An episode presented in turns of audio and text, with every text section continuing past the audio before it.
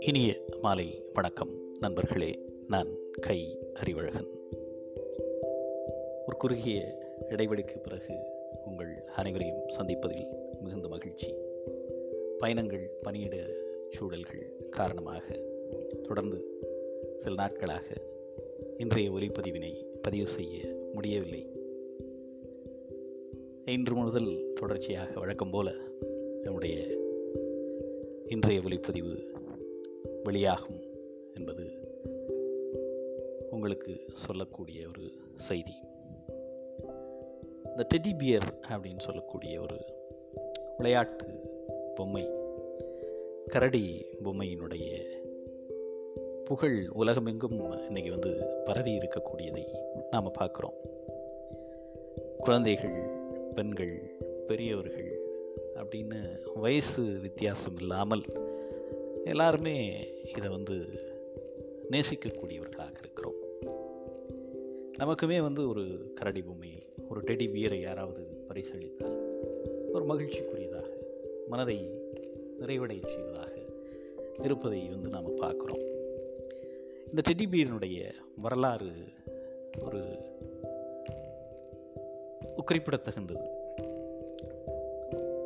Theodore Roosevelt அப்படிங்கிற அமெரிக்க ஜனாதிபதி அதாவது பதினெட்டாம் நூற்றாண்டினுடைய மையப்பகுதியில் பிறந்து பதினெட்டாம் நூற்றாண்டு இறுதிப் பகுதியில் அமெரிக்காவினுடைய அதிபராக இருந்தவர் தியோடர் ரூஸ்வெல்ட் மிகச்சிறந்த அறிவாற்றலும் நிறைந்த மாந்தனையும் கொண்டவர் அப்படின்னு சொல்லப்பட்டவர். அவர் வந்து வேட்டையாடுவதில் ரொம்ப விருப்பம் கொண்டவராக இருந்திருக்கிறார். இப்போ அந்த கரடி வேட்டைக்காக அவர்கள் அந்த காட்டுப்பகுதிக்கு போகிற போது ஒரு முறை கரடிகள் எதுவுமே சிக்கலை. அதனால் அந்த கூட வந்த பாதுகாவலர்கள் அது அமைச்சரவை சகாக்கள் என்ன பண்ணியிருக்காங்க? ஒரு வயதான ஒரு கரடியை பிடித்து கொண்டு வந்து ரூஸ்வெல்ட் முன்னாடி ஒரு மரத்தில் கட்டி போட்டார். நீங்கள் வந்து அம்பை இது இந்த கரடி கொல்லலாம் அப்படின்னு சொன்ன உடனே இப்போ ரூஸ்வெல்ட் வந்து வேட்டையாடுவதே வந்து ஒரு தவறானது. அதை விட பெரிய தவறு என்ன அப்படின்னா வயதான அது ஓட முடியாத தப்பிக்க இயலாத விலங்குகளை கொல்வது அல்லது வேட்டையாடுவது அப்படிங்கிறது ஒரு மிகப்பெரிய பாவம் அப்படின்னு அந்த நேரத்தில் அவர் சொல்லியிருக்கிறார். சொல்லிட்டு அந்த கரடியை அவுத்து விட்டுருங்க அப்படின்னு சொல்லி அந்த கரடியை அழைத்து அவிழ்த்து விட்டார்கள். இந்த செய்தி வந்து ஊடகங்களில் பரவி பரவி. அந்த காலத்தில் தியோடர் ரூஸ்வெல்ட்டினுடைய ஒரு மனிதநேய செயல் அப்படின்னு ஒரு மிகுந்த புகழ் பெற்ற ஒரு செய்தியாக மாறியது. இப்போ இந்த காலகட்டத்தில் ஒரு ஒரு மனைவியோடு சேர்ந்து ஒரு பொம்மைக்கடை நடத்தி வந்தவர். ஒருவர் தாம்சன் அப்படிங்கிறவர். அவர் வந்து அவருக்கு ஒரு யோசனை தோணுது. அவனும் கஷ்டப்பட்டு இந்த பொம்மைகளை விற்பதற்கு முயற்சி செய்கிறோம் ஆனால் பெரிய அளவில் வியாபாரம் இல்லை. இதுக்காக இந்த நேரத்தை வந்து ஏன் நம்ம பயன்படுத்திக்க கூடாது அப்படின்னு சொல்லிட்டு